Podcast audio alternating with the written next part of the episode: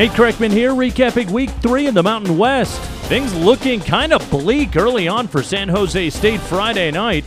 On the road at San Diego State against the best defense in the Mountain West. And they lose their starting quarterback on the opening series. But this is a different Spartans team here in 2020. Nash takes the snap. He hangs on to it. He runs up the middle of the field. He bursts free and he spins into the end zone.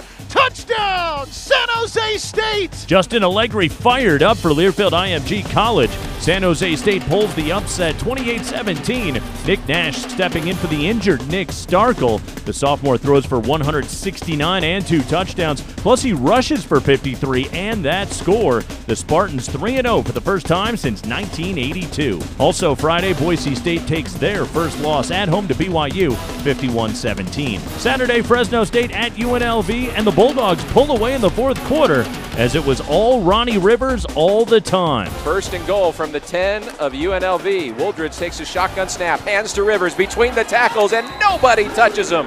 Right into that south end zone for his fourth touchdown today. Paul Loeffler for Learfield IMG College. You heard that right. Rivers four total touchdowns, 133 yards on the ground, 99 through the air, and Fresno State improves to 2 and 1, a 40 to 27 road win over the Rebels. Hawaii's passing game the best it's looked all year as Chevan Cordeiro and the Rainbow Warriors erupt against New Mexico. Cordeiro, and now they're coming on his backside. He's throwing. He's got an open receiver. Calvin Turner's got it. Gets away from a man. He's at the 30 25. He's at the 20, still on his feet. Headed to the end zone. Touchdown, Hawaii.